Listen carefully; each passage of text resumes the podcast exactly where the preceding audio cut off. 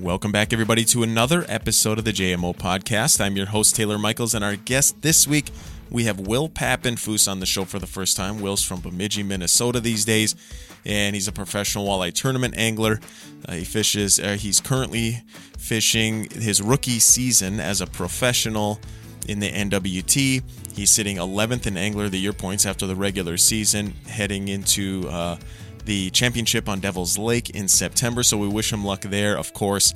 And just, you know, spending time early in this interview getting to know Will, we get a lot of stories, you know, about where his passion originated, you know, for fishing, coming up into tournament fishing, and just a lot of his personal stories that are very fun and entertaining, and just the things that were impactful to him. And I really enjoy getting to know a young new angler that's making an impact in the industry. But Will's got a really cool story to tell about earlier this year, a tournament story from earlier this year up on Lake of the Woods, where him and his tournament partner caught an unbelievably huge bag and uh, and won a walleye tournament up there. And in the process of telling us that story, it's my opportunity to ask him about Lake of the Woods. So uh, this this show, we get to know Will early on, and then the second half of the show is just a lot of great Lake of the Woods information from Will's perspective and his his uh, experience which is super fun and entertaining because you know it, not so long ago he caught one of the best bags that's ever been tournament bags that's ever been caught on lake of the woods so uh, very very entertaining also very very informational for lake of the woods and it's been a little while since i had a lake of the woods episode so this is perfect timing a perfect time of year uh, to get to know a new angler and hear a bunch of really, really great Lake of the Woods walleye, summer walleye information. So let's get to it. Will Pappenfus summer walleyes, Lake of the Woods. Let's do it. This podcast is brought to you by Northland Fishing Tackle. Northland is a brand you can trust. Since the beginning, they've been creating innovative lure designs made of high quality components. Most importantly, when you buy fishing tackle that says Northland on the package, you can rest assured it is designed for one thing and one thing only, and that is catching fish. To check out more of what they got, head to their website, northlandtackle.com. That link is in the description of this podcast. If you have any fishing memory or a fish that you would like to commemorate with a replica, or you have questions about getting fish replicas done, reach out to Jamie Risovi from Risovi Taxidermy Studio in New Rockford, North Dakota. Jamie and his crew do next level work here at the JMO headquarters. We are blessed to have so many replicas made by Jamie. Reach out. You can find him on social media or online at RisoviTaxidermyStudio.com. The link is in the description of this podcast. Will Pappenfus, man, it's your first time on. I really, really appreciate the time, Will. Um, it's it is your first time on. Customary on this show, we got to get to know you. So, man, give me give me the whole like fishing story of your life, man. Like, where were you like born and raised and baptized into fishing? What are some of your earliest memories of fishing where you feel like you know the passion really comes from? Yeah, for sure. Uh, you know, honored to be here. You know, long time listener first time caller. Oh man, appreciate that. Yeah, so I grew up just west of Buckman, Minnesota, which is about a half hour, a little over a half hour north of St. Cloud. We didn't have a lot of lakes around. We had like Piercefish Lake, we had Platte, Sullivan, we had a few other smaller lakes around, but mainly just Mille Lacs was the big lake around there. So I kind of grew up fishing some of the smaller lakes with my dad, and I'd actually have my mom or dad, or even sometimes my grandma would drop me off at the dock, and I just fished at the dock for a couple hours, and then whoever got off work first would come and pick me up in the summer, and then in the winter, my uh, mom and dad bought me a fish house for Christmas, and they'd drop me off at the lake, and I'd walk across, you know, the whole lake or as far as I could to waist deep snow when I was just in, you know, eighth, ninth grade before I could even drive. So I'd walk across the lake pulling a sled full of stuff and auger. You know, back then we didn't have these light electric augers. It was all heavy gas augers like Jiffy or Strike Master. Do just as much work getting there as I would trying to find the fish. You know, and I actually got an FL8 when I turned, I think, 14 or 15. So once I got that, I wanted to go every day that I could, and we just kind of, I just pick up whoever wanted to go at school and tell them to meet me out, and if their parents let them go, and you know, I kind of just bounced around as much as I could with whoever could drive me, and then once I turned 16, I just kind of went on my own, and I could drive wherever I wanted to go, and it really took off from there. Tell me, like, where you're at today as far as fishing goes. Like, what would you say describes sort of like you know your the the the space that you uh, uh, uh, take up or this the space that you encompass in the industry like what's your position in the fishing industry? Like like what do you participate in? I work at northwoods bait and tackle in bemidji so full time there and then i guide part-time so anywhere from you know i might not have a trip that week or i might have three to five trips it just kind of depends on you know when i can take off or i try to do afternoon trips so usually i work like six to three, and then I'll guide like four to eight, and then get home. It's you know you leave in the dark and you come home in the dark, kind of all summer long, and you know I'm trying to do more winter stuff here and there too, just to kind of get a little bit more into that.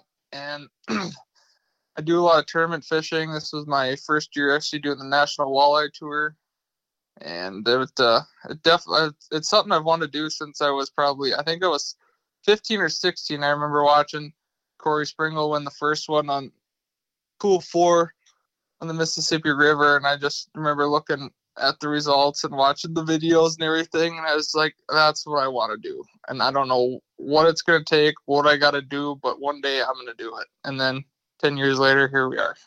Where do you guide most often? Like, what's your footprint as far as your your guiding in, in that part of your business? Yeah, so when I turned 16, I started working at Spirit of the North Resort on Leech Lake on the south end there. And I just kind of started taking, you know, random people out after work here and there. Just kind of, you know, people just come up and ask, well, would you just maybe just take us out for a bit? You know, let tip you or something or whatever at the end of the week or something like that. Yeah, you know, we'll go fishing, whatever. You know, I'm not super great, but I said I know where there's a couple spots we might catch a couple and you know, as much as I really love catching them, watching somebody else catch one that's never caught one or has never caught a, you know, a decent fish or a walleye or just never really go fishing and just watching them get way more excited than I did kind of got the itch going for that. So I worked there for six years and just kind of was taking people out when I could. And now I'm kind of doing it more and more and more and it's kind of taken off. So. And that's mostly that. I mean, that was on Leech Lake. Are you still on Leech Lake primarily? Um, more probably on Cass Lake now, but I still do Leech is probably number two. Right on. Right on, man. You're kind of in a hotbed there. It's like I gotta clarify because you know if you live in Bemidji, man, you're just surrounded by good water for sure. And uh, you know, and then you know your your tournament career. Tell me a little bit about that. Like you said, your first year in the NWT, but you know those aren't the only um you know tournaments you've ever fished. Tell me a little bit about getting into tournaments. Yeah, so mostly the tournaments I kind of all started back when I was eight. We, my dad and I would fish. Uh, it's just a little northern pike tournament on Platte and Sullivan Lakes every summer in August.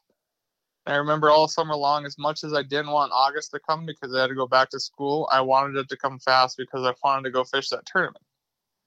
And for some reason, I just I loved the competition. I loved fishing, and it just kind of went neck and neck. And it just kind of sparked like, hey, maybe I should look into some other tournament stuff, you know. And I really liked walleyes because they always were, always were the ones that were hard to catch. Like if you caught a walleye when I was growing up, it was like, holy cow, your day was made. Like you are the man if you caught a walleye. Oh yeah. Back my and then my county and stuff like that. So I was like, man, if I could learn how to do this, this would be really cool. And I think the first walleye tournament I ever fished with was with my buddy Nick Sakella on uh, pool four.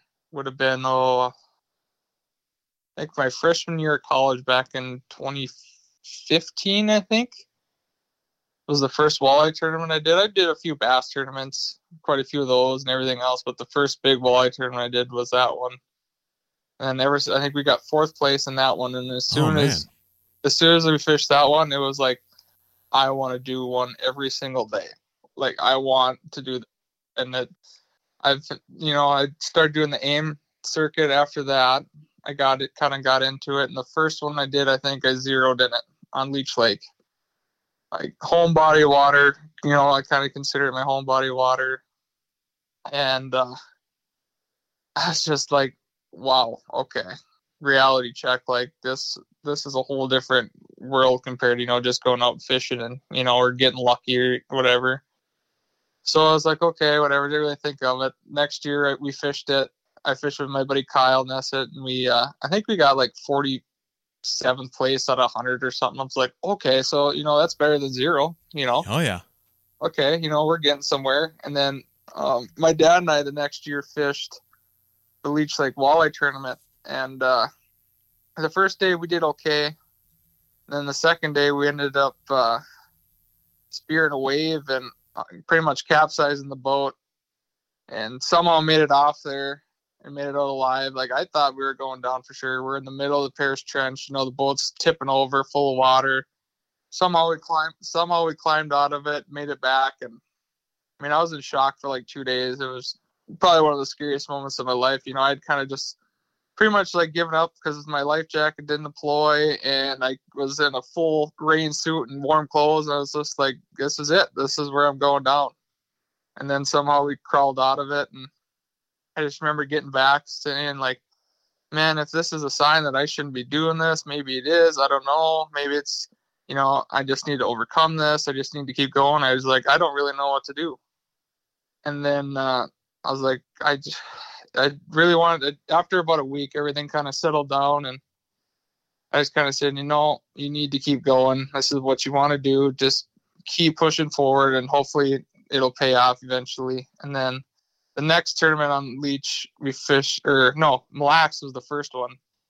And my buddy Nick and I, we fished the whole season and we got seventh in Mille Lacs on the first one. I was like, okay, okay, we're, let's go. We can do this. We can do this. And then we ended up going to Leech and it's like I've got a monkey to get off my back on, on the whole body of water here. We got to we got to figure something out here.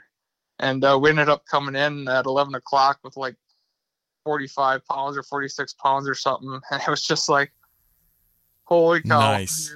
It was like I think we won by like uh, seven pounds or seven and a half pounds or something. And it was just like, okay, I'm like super glad that like I didn't give up. You know, I just kept chugging no matter what happened. And and ever since then I just kept you know I've had a lot of bad tournaments and a lot of good tournaments since then but the one thing I just know is either you you win or you learn. So as long as you get something out of it and apply it to the next one and there on out you're doing something right. You know one thing that's been in you know I find to be really interesting I've had some great conversations even on this podcast uh, uh, you know as the years go by there's there's not a ton of tournament anglers um, or successful tournament anglers uh, that you know that travel for tournaments and then go home to like a full-time guiding career. Like it's they're two such different things you know it, it, like just with you know strategy and just what you're trying to get out of the day like it's two totally different worlds. How do you balance that you know as far as your your your mentality uh, uh, fishing for or, or during a tournament versus kind of changing gears and having you know new clients in the boat and, and trying to put on a day a quality day of fishing uh, for somebody that's paying you to take them fishing. Uh it's basically it's uh all comes down to one word and that's patience. If you can have good patience you can do just about anything. My mom i get it from my mom. She has great patience because she's put up with me and my brother for the better part of 23 to 27 years now. And uh, if you you can be patient. I mean, there's definitely times it'll try you, but uh, you know, I've worked with um, worked at a resort for six years. I've worked in retail for the last five six years now, and you see people of all you know, all personalities different. You know, they all come from different worlds, and you know, you ha- you you know you have to put up with it, and you know, be the nicest you can, and everything else, and you know, I think the biggest thing is just patience. Dude, I just I just like hearing the stories and learning more about you. So I mean, you know, talk about this is your first season as a pro at the NWT, you said, is that right? Yep. So tell me about this. Let, let's recap this, you know, so far, man. What have been some of the more impactful experiences? Like like what would you say is the big recap from uh, the tourney season this year? Well, it uh, it started off about as rocky as it gets. So March in March we're heading to Spring Valley. The temps are dropping. Number one, I'm using uh, my buddy's dad's boat, which I haven't ever been in. Number one, and so I went and picked it up, and we're going down there. We get down there and we look at the we're looking around, and my buddy Andrew, who travels with me as a co, looks at the kicker and he's like, um, so our gas line is like broke and leaking gas out. Oh boy.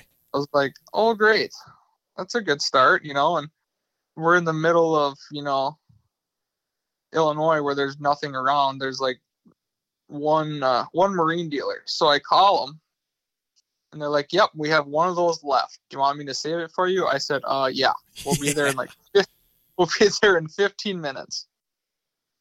So I'm like, okay, we go and pick it up, and uh, there's actually a launch right there next to the marine dealer, and it was blowing like 25 that day with like a high of 32, and uh, there was it wasn't blowing there, like it was calm. I'm like, well, let's just fish here, you know. So we put in and we're fishing around, and it actually ended up being where I fished the the whole tournament too. So it was kind of it was almost like a blessing in disguise right there. And uh, so we loaded up after the first day. Second day, the uh, trolling motor batteries wouldn't charge.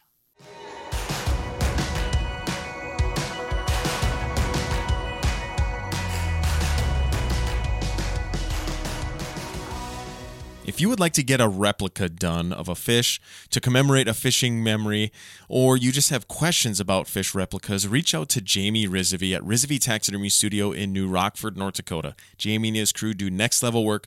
We've got a bunch of replicas done here at the JMO headquarters, and we love looking at them. Again, for your fish replica needs, reach out to Jamie Risovi at Risovi Taxidermy Studio. That's RisoviTaxidermyStudio.com. Link is in the description of this podcast.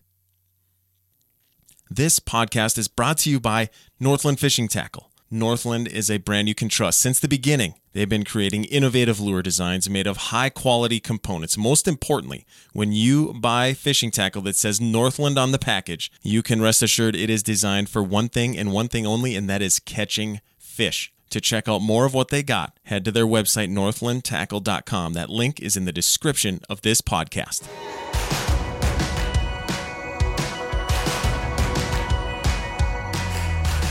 It was like, I mean, I, I think for anybody that doesn't remember, I remember following along on all this stuff. Like, I mean, the way you described it, it was blowing 25 and dipping at night below freezing, like, or at least right next to freezing, like every day at pre-fish, wasn't it? Yeah, the one day they actually sent the MWC guys one morning. I think it was 12 degrees and blowing 25. Just ridiculous. And I so not charging trolling motor batteries. I think that was like I think a lot of people were dealing with that, weren't they? Yep.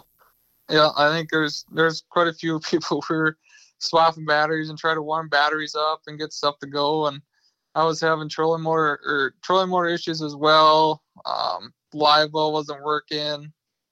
I mean, I, graph wasn't working. There, it was uh, it was like every 15 minutes we had something on one boat, and it just was like laughing at this point. Like, dude, we're not even gonna get to. Are we even gonna get to fish the tournament, let alone pre-fish? You know.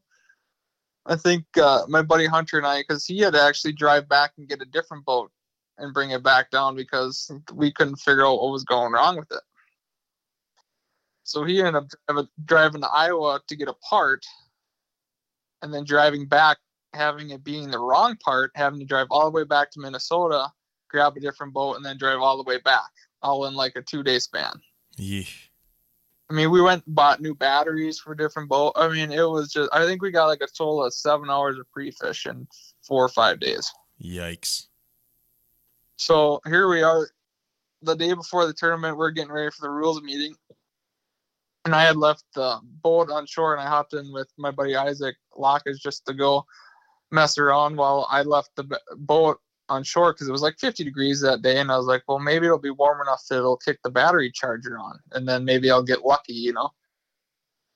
So left the hatch open so that the sun could beat on it and then went to the rules meeting and i was like let's tell him like i remember telling my co-angler i'm like well sid i don't have a trolling motor right now. Batteries don't charge. Um i don't know if i have a graph or not yet.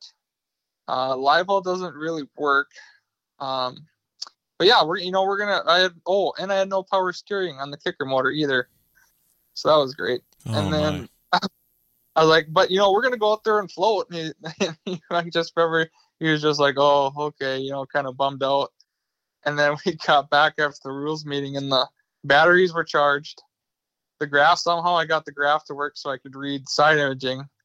Trolling motor worked because I swapped it out with uh, Max Wilson's backup that he had at camp.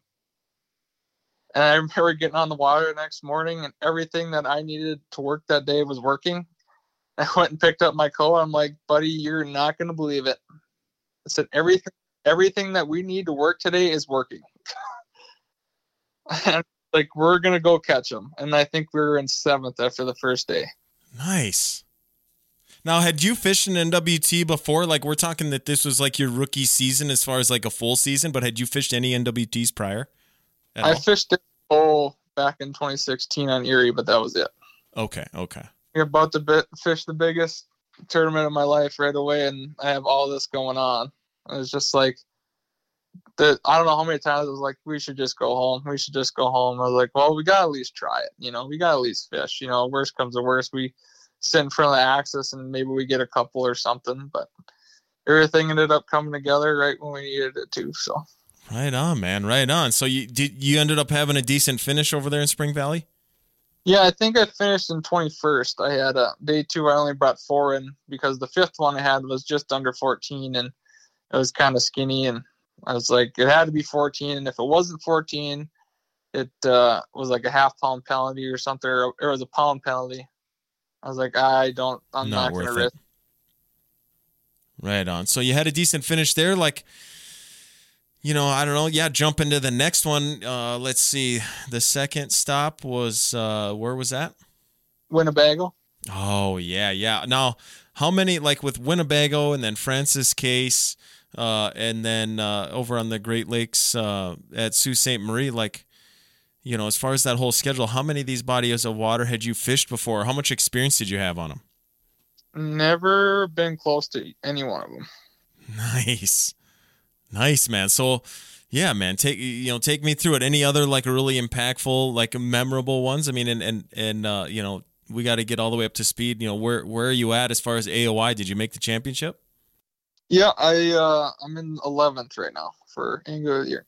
Right on. So what, you know, besides sort of rising from the ashes, if you will, in Spring Valley with like just like a, a, a traumatizing pre-fish, but then putting together at last second having a good finish like looking at the other three like do you have do you have any favorites so far looking back like like what what are some of the you know other like impactful successes that you've had or learning learning uh, uh, occurrences uh winnebago for sure because growing up and just hearing stories you know it's everything changes there like every day or every other day it kind of seems like and i know that the two days before the tournament I mean, a guy could have had like 90 to 100 fish days, like just for how good the bite was.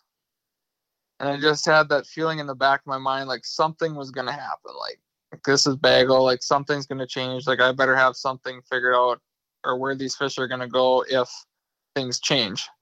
And lo and behold, it dropped to 32 degrees that morning. And the wind switched and started blowing about 25. And everything was moving and I could not find a fish and it was about 11:30 and I was like all right I told my co I said we got to switch up these fish are definitely moving up on top somewhere where we can't see them I said we're just going to have to go old school style and just start fishing like we would back home on top of the rocks when the wind's blowing and no sooner I say that in second cast the coast sticks a 7 pounder and I was and on Bago that's like a unicorn yeah, there was not many. Was that the big fish of the tournament? Yeah. It, I think it was, wasn't it? Yeah, and I was like, buddy, I said, now we just need to go catch them. And then it calmed down, and the sun came out, and we started started catching them. And I I missed quite a few of them. He missed a couple. And we had a couple sheephead, and I think we we came in with just one short. We uh so the rules over there are is we could have six fish in the live well, but um you can't put more than three in the live well yourself. So once you catch your third fish, you're done fishing. So basically, so basically, you can catch three and he can catch three, and that's it. So you basically, once you put your six fish in the box, you're done. You go in. So you know you can't. You're trying to get him to catch a couple and do everything else, and it just. I would say that was a big learning curve, just trying to see how we could get fish in the bow without, you know, having never or having someone fish the whole time. So it just kind of kind of just played with my head a little too much, I think, and we did we ended up losing quite a few because because of it. But I would say it uh, for as tough as I've heard it is, it was actually kind of fun to go and figure something out and put a pattern together. And I think we ended up just missing a check by like a half a pound or something. Right on, but in the grand scheme of things, with the NWT and and you know making the championship, the top forty make the championship you know, if you're fishing all those tournaments, you don't necessarily have to cash a check every time just to kind of maintain and kind of stay up there. You know, especially after your good finish at the first stop there in Spring Valley, um, you know, uh, you were probably still in pretty good position. So then, yeah, Francis Case was that a good time? Yeah, it was probably one of the most fun tournaments we've had. I mean, we we got there and the bite was was on. I mean, we were we were just absolutely slaughtering them for a couple days. Every spot we went to was just like it was like every every probably fifth fish wouldn't bite, and then the next five would bite. It was just, and then I think they ended up um, dropping the water like three feet, and everything just kind of, and we had some storms roll through right before the tournament, and they kind of shut them down. So it was a little bit harder to get them to bite, and then when they did bite, they short bit quite a bit and it was really frustrating. But uh, I ended up losing. I think I lost one good fish a day, which is like a good one, being like a 46 pounder. I probably had popped off twice or one each day. I think for sure I had one, but we still uh, had quite a quite a few good unders. And second day we had a couple overs with decent unders, and we ended up cashing the check there and. And then we went to the Soo. and my goal for the Soo was just to get uh, was to catch one fish. I needed one fish to make the championship on Devils, and I only had about two and a half days of pre-fish there. So, which is like the worst thing to have on the Soo, which is you know endless miles to cover. But I had one program and I had a couple spots, and I was like, well, I'm gonna try to make something happen, but my goal is to at least just get one. And we got there after the fog delay. The first day, I think we had a two-hour fog delay and about two and a half hours of fish before we had to leave and go back. And and I had about a 20 minute window right when I got there before they kind of shut off, and we caught caught uh, caught three, lost three, and then they were done. So kind of kind of sucked the first day. We had had to miss the morning bite, but day two we went and got our five and seven casts and just tried to upgrade the rest of the day, and we just didn't get any big ones. Right on, but that put you you're in 11th her Angler of the Year standings, which brings you to uh, uh, or qualifies you for the championship on Devil's Lake in September. So, yeah, man, obviously we'll be paying attention to a lot of that stuff. And I know uh, earlier this year you fished Lake of the Woods. You, had a tournament on Lake of the Woods that uh, you had a really good finish on, and I was looking at that. It's like, you know, I want to ask Will about Lake of the Woods. I haven't done a show on Lake of the Woods in a while. I don't even honestly, I don't know if I have you know, I've maybe gotten some updates this year, but you know, I haven't really talked about Lake of the Woods walleyes a whole lot uh, this year. So anything anything along those lines, any Lake of the Woods walleye topics that we can go down, I would love to with you. Starting with, man, tell me about that tournament a little bit. What what time of year was that? What was that? What was that? Were the conditions like? And just sort of, what's your past experience on Lake of the Woods? Uh, yeah. So it was the middle of July, which is usually about prime time for up there. Um, you know, I only get up there probably once or twice a year in the summer. You know, we always make quite a few trips in the spring to the rainy, and then the fall again we try to make a trip. Um, but it's it's kind of been it's kind of been a monk another monkey I've been trying to get off my back. I've had a real bone to pick with that place. The first time I ever fished it in the summer would have been for the AIM Championship back in 2018. I think yeah, 2018 it was, and we ended up getting 10th, I think, in the championship. And uh, I just remember how many fish we lost the first day and and the second day. I think the first day we lost six fish. I know were 27 to 30, and then the second day we lost three only because we made a little adjustment, but we still couldn't get them all in. And I just remember thinking, man, we really should have had that. Like, there's no doubt that that we should have not had that in the bag. But you know, it's a couple younger guys just trying to go out on a giant lake that we're not used to fishing, and we were just pulling crankbaits on lead, and we we weren't super big lead fishermen. and we are just trying to figure it out. But it's like, man, we really had the bites to do that, you know. And then uh, we ended up fishing uh, two more championships out there since then, and just never really could get uh, a super good pattern to go on tournament day. And it just we always finished mid pack on those two, and I just, God, I just I didn't fish a tournament out there last year. I went up there fun fishing for about seven hours the one day for a bachelor party, and that was it. And then this year, my boss asked if I wanted to fish the woods tournament up there with him because his partner couldn't do it. And I just remember asking him, I was like, when is it? And he's like, July. I said, I'm in. I said, that's the best time to fish that lake in the summer. All the fish are going to be in the mud, schooled up. It's like, I need some redemption on this lake. So we went up and we went out the day before and kind of messed around. And I went up there the week before. I had a couple of days off and we caught a couple good fish, couple like a 28 and a 30 and a couple other random ones and 26s and kind of had something figured out. And I just like, okay, I have the presentations figured out. I just need to figure out where the big ones are all schooled up. So then the day before the tournament, we went out and there was one area where I caught, I think I caught a 20 and a half. And then I looked over, next cast was another big one, and I lost it at the boat. Just kind of remember looking around, I just saw like three or four big ones just floating with the waves. And I was like, all right, this is this is it.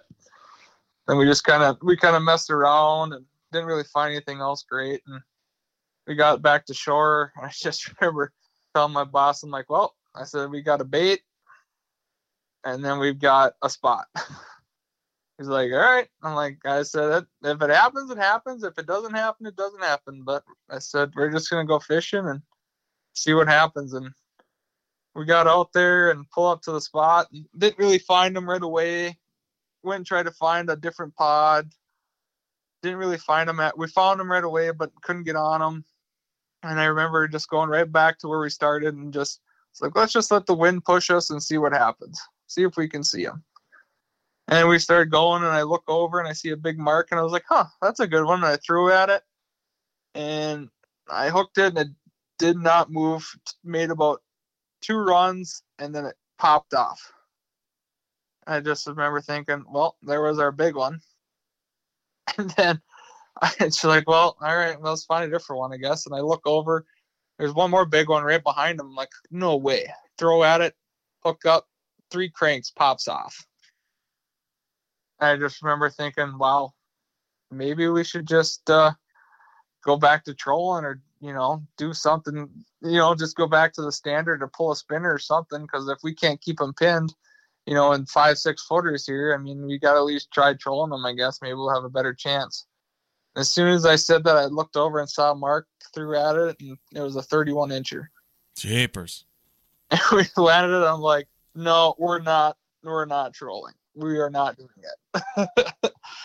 and I, I remember looking over right after that, and I was like, holy cow, there's two more big ones. And I got tangled up trying to grab my rod. And my boss jumped up. He's like, where's it at? And I was like, right there. And he throws out, whack, 30 and a quarter. And he had never caught a 30 yet. And that was his first 30. And we just, I was like, did we just go back to back 31 and 30? Like, that doesn't happen a lot, you know? A big part of it is just you got to be on a body of water that can produce those big fish. So, you know, as we go through this story, I definitely want to ask you more questions about Lake of the Woods, your experience up there, like, like your process for finding fish in the summertime, like, like primarily, like, w- what's the day like? I mean, are you is it a lot of side imaging?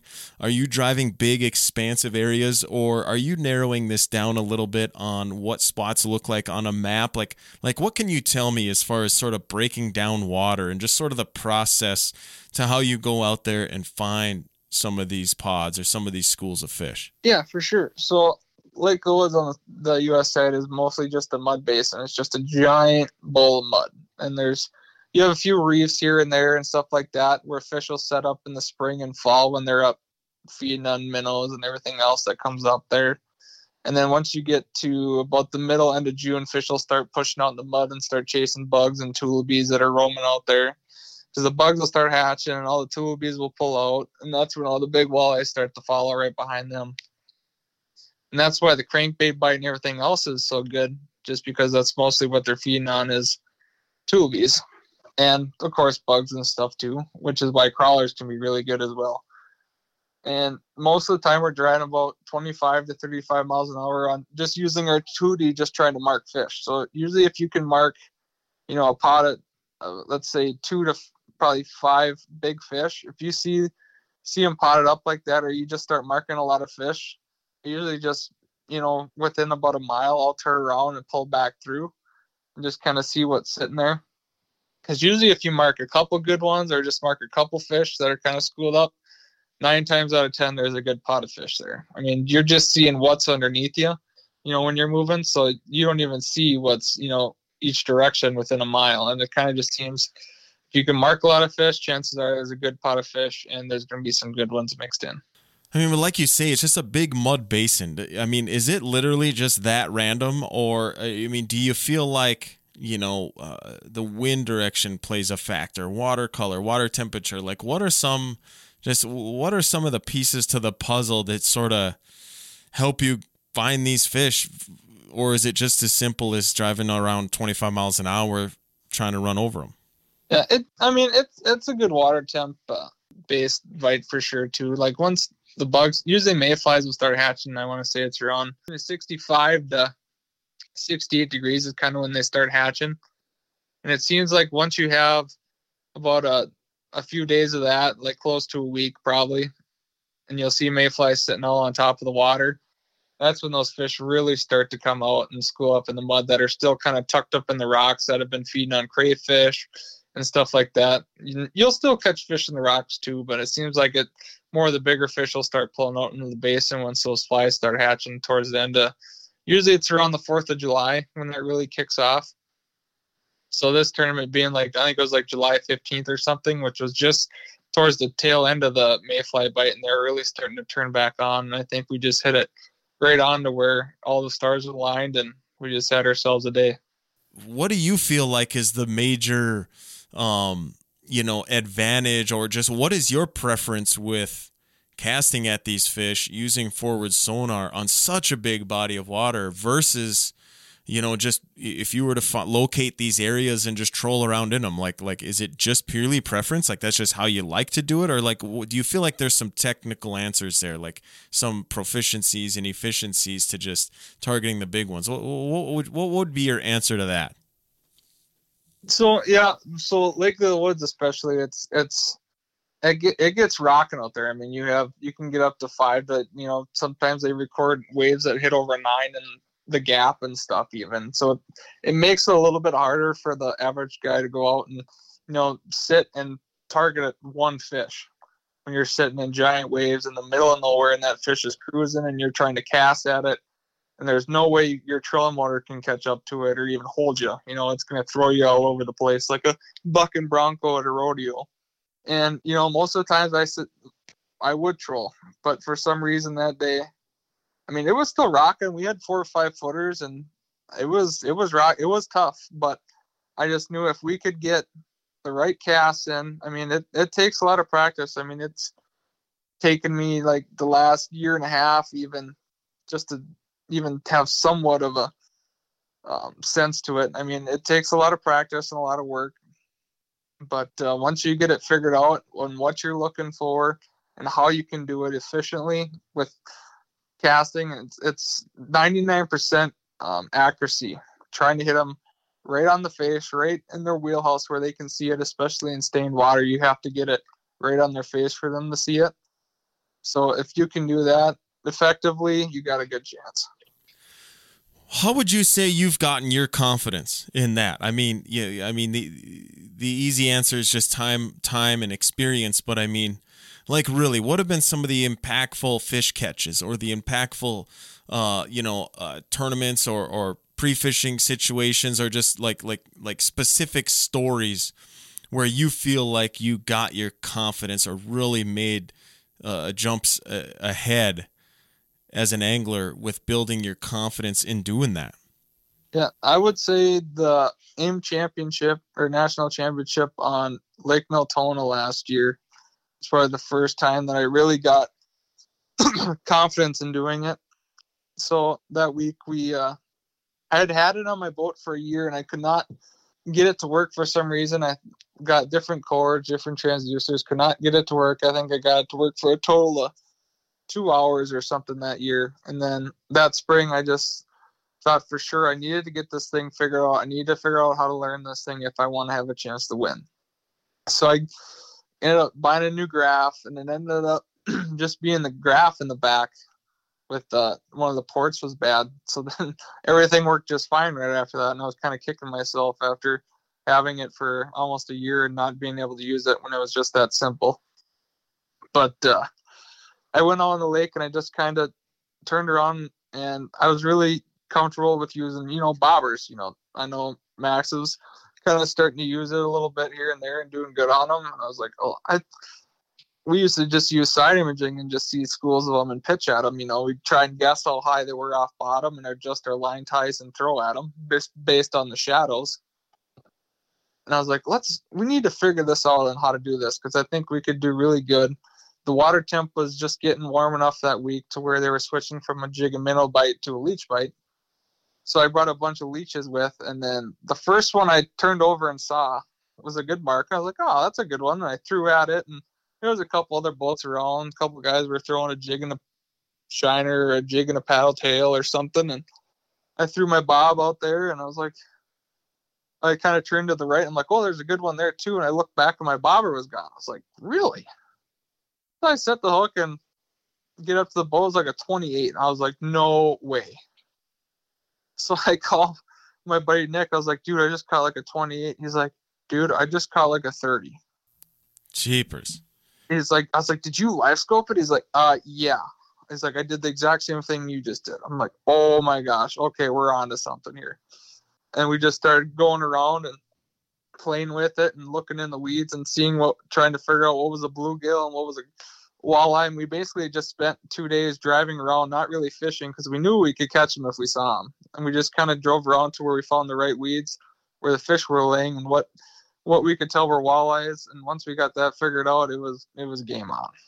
And getting back onto Lake of the Woods now, like you know, just, just uh, talking about that tournament, you guys went back to back 30s. How did the rest of the day go? And what were the, you know, what do you feel like you when you were putting it together and the, the day you caught those two big fish, like, you know, what do you feel like was the total setup? Like, like, like what was making that area good? and uh, and just just how did that all play out like in your head like mentally the rest of the day so we caught those two after we kind of settled down a bit and got reset i kind of just looked over and i just remember thinking okay i know what i'm looking for. I know what i have to do. We have we have to make this count and we can't like we can't miss a cast. If we miss a cast we're screwed. So it literally was like I was literally sweating and bouncing up and down in five footers and trying to sit on my pedestal, trying to make sure that I could cast and hit it effectively. And like I almost said, like one of us might just need to fish and one of us might just need to, you know, either control the boat or even just look for a big one. So he would sit with his pole on the back while I'm trying to fight in the waves and he'd be like, big one 30 feet to the left, and I just drift back a bit, and I turn my trolling motor, and I try to line it up where I knew I was going to hit it if I drift a little bit, and I could just get like, I would say like shooting. I grew up shooting clay pigeons quite a bit and leading. You know, when you get a hard left clay pigeon that shoots out and you got to follow it, or duck hunting where you got to lead them. I would say that has helped me big time with trying to line up my shot with a cast in 35 feet of water and five footers. Yeah. So it's like just trying to get the aerodynamics and everything to make a good cast and let it drift right in front and be able to get a good hook set. And I there was a couple times I didn't quite get it right and they'd eat it and I'd set the hook on them and they'd fall off. I mean, I think I lost I lost five no that were 27 to 30 plusers along with the ones we got. Like where's your confidence with bait selection and what are some of your big considerations there for that time of year? I definitely have a bobber with some kind of leech setup or with a jig on it so that you can effectively get down there fast enough before they leave. So when you're fishing 30 to 35 feet, you know, you're trying to drop it on their head and fast before they take off because these are basin fish. You know, they're not just sitting on a rock pile or sitting on a weed edge. These things are moving. You know, there's nothing to keep them sitting still. So unless you're gonna, unless it's calm where you can go around and move around with them, it's gonna be tough. So you got to have a lot of weight on there, and you got to get down there fast. Um, number two, I'd have some kind of a jig rod with, whether you're putting bait on there or you're putting the plastic on that was really huge. And then number three would be like a glide bait, like a jig wrap or a puppet minnow or something like that. Right on, man. Right on. I love it. And you know, fishing Lake of the Woods, it, that's definitely been. I mean, it's what whatever what do they call it? Lake of the Woods, walleye capital of the world, or whatever it is. But you you know, when you look at so much uh, of the fishing that goes on in the summertime on Lake of the Woods, uh, especially with the charter boats and and a lot, you know, Lake of the Woods or ice fishing. It's it's uh, you know, there's a lot of small fish in that lake, right? It's a walleye factory. There's a million billions of walleyes out there. A lot of them are small or undersized, so these tournaments have really, uh, you know, like like yourself, you know, these these tournament fishes uh, uh, finishes with these big weights definitely showcase you know the, the quality of fish that are in lake of the woods but i feel like it's still such a mystery to so many people just how to find them and catch them. So i just love the stories. I just i love the stories and and how you're you're we're finding them on the new technology nowadays with the forward sonar. And guys are able to catch them casting um, you know, the trolling is still very viable, right? Like we're not running away from the fact that you can still go out there and troll that time of year and and have a really really good day. But you know, the the type of fishing, it's just it's so much more fun. It's so much more fun to talk about for sure.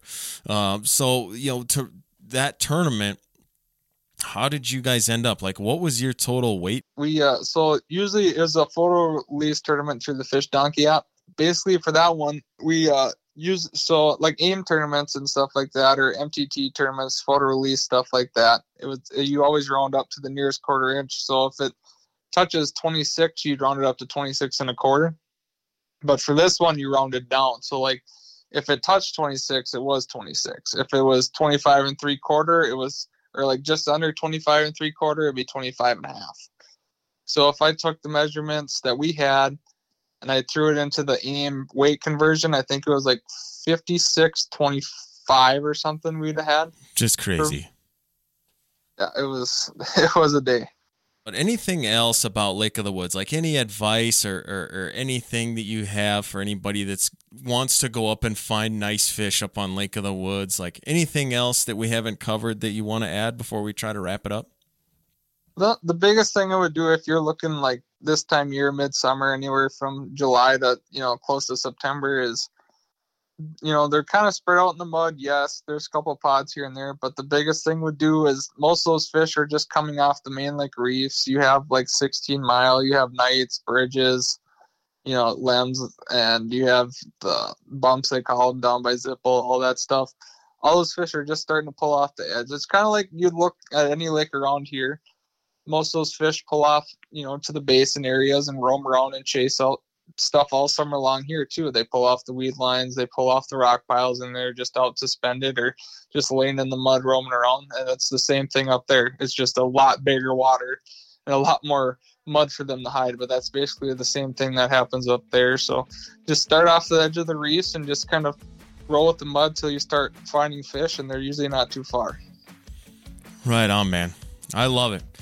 I love it. This is good. Uh, you know, the first time having you on, I just really enjoy you know learning about you and and kind of where your fishing experience uh, you know comes from and just some of the successes that you've had. Obviously, I want to wish you luck at the championship on Devil's Lake. That'll that's coming up uh, you know early September, so we'll be looking for that. But uh, we can wrap this up. We're so good on time. I would just say promote yourself where anybody can maybe follow along uh, with your uh, you know your tournament stuff or just get a hold of you if anybody ever had any questions or you know look up your guide service. Promote anything uh, that you got. Go ahead. Yeah um, instagram is walleye will fishing. You can find me on there. Um, otherwise will Pappenfus on facebook or i crazy guide service on facebook as well. If you want to book a trip or have any questions on rates or availability, just uh, shoot me a message or uh, yeah, that'll work perfect. There it is, man. I appreciate it. That's a wrap. All right. Thank you, sir. Later, man. Bye. This podcast is brought to you by Northland Fishing Tackle. Northland is a brand you can trust. Since the beginning, they've been creating innovative lure designs made of high quality components. Most importantly, when you buy fishing tackle that says Northland on the package, you can rest assured it is designed for one thing and one thing only, and that is catching fish. To check out more of what they got, head to their website, northlandtackle.com. That link is in the description of this podcast. If you would like to get a replica done of a fish to commemorate a fishing memory, or you just have questions about fish replicas, reach out to Jamie Risovi at Risovi Taxidermy Studio in New Rockford, North Dakota. Jamie and his crew do next level work. We've got a bunch of replicas done here at the JMO headquarters, and we love looking at them. Again, for your fish replica needs, reach out to Jamie Risovi at Risovi Taxidermy Studio. That's RisoviTaxidermyStudio.com. Link is in the description of this podcast.